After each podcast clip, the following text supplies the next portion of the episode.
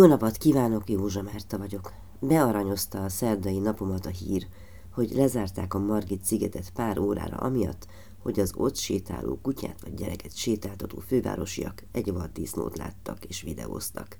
Tényleg annyira üdítő híra nem olyan régen történt szilveszteri buli után, amikor is, emlékszünk, talán még a második világháborús filmek zajorgiáját is megszígyenítően lövöldözött el milliókat, boldog és boldogtalan mondván, hogy ő megteheti. A dolog ízléstelenségéről reggelig tudnék értekezni. Most persze csak annyit említek meg, hogy mindenkinek, aki petárdázott, kötelezően lejátszanék pár órát abból a csöppet sem megnyugtató, és semmiképpen sem fikciós filmből, ami mondjuk egyidejűleg Kijevben, meg Harkivban, meg arra fele zajlott. Leszögezném, ami ott történik, az a mi életünk is. Ahogy egy bátor, random vaddisznó átúszza a Dunát, úgy az is bármikor megesett, hogy egy ordas eszmét ügyesen, sok pénzből és még több cinizmussal becseppentenek a fejekbe. Elnézést a megfogalmazásban a feltételes mód miatt. Tartok tőle, hogy ezt már nem félni, inkább rettegni kell, és jelen időben.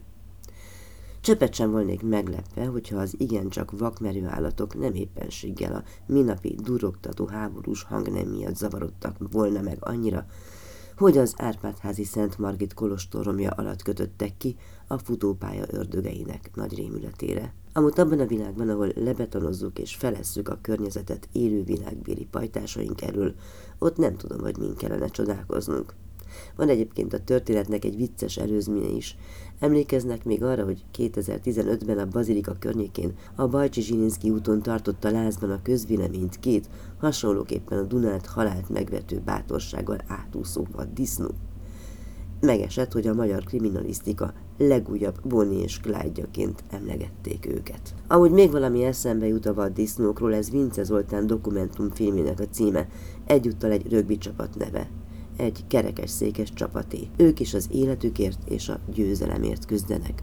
Harcolni lehet igazságosan, igazságtalanul, békésen és agresszívan, elhivatottan vagy megfélelmítve. Nem mindegy, hogy hol és miért tesszük, az sem, hogy mit akarunk elérni, és hogy milyen eszközökkel főként.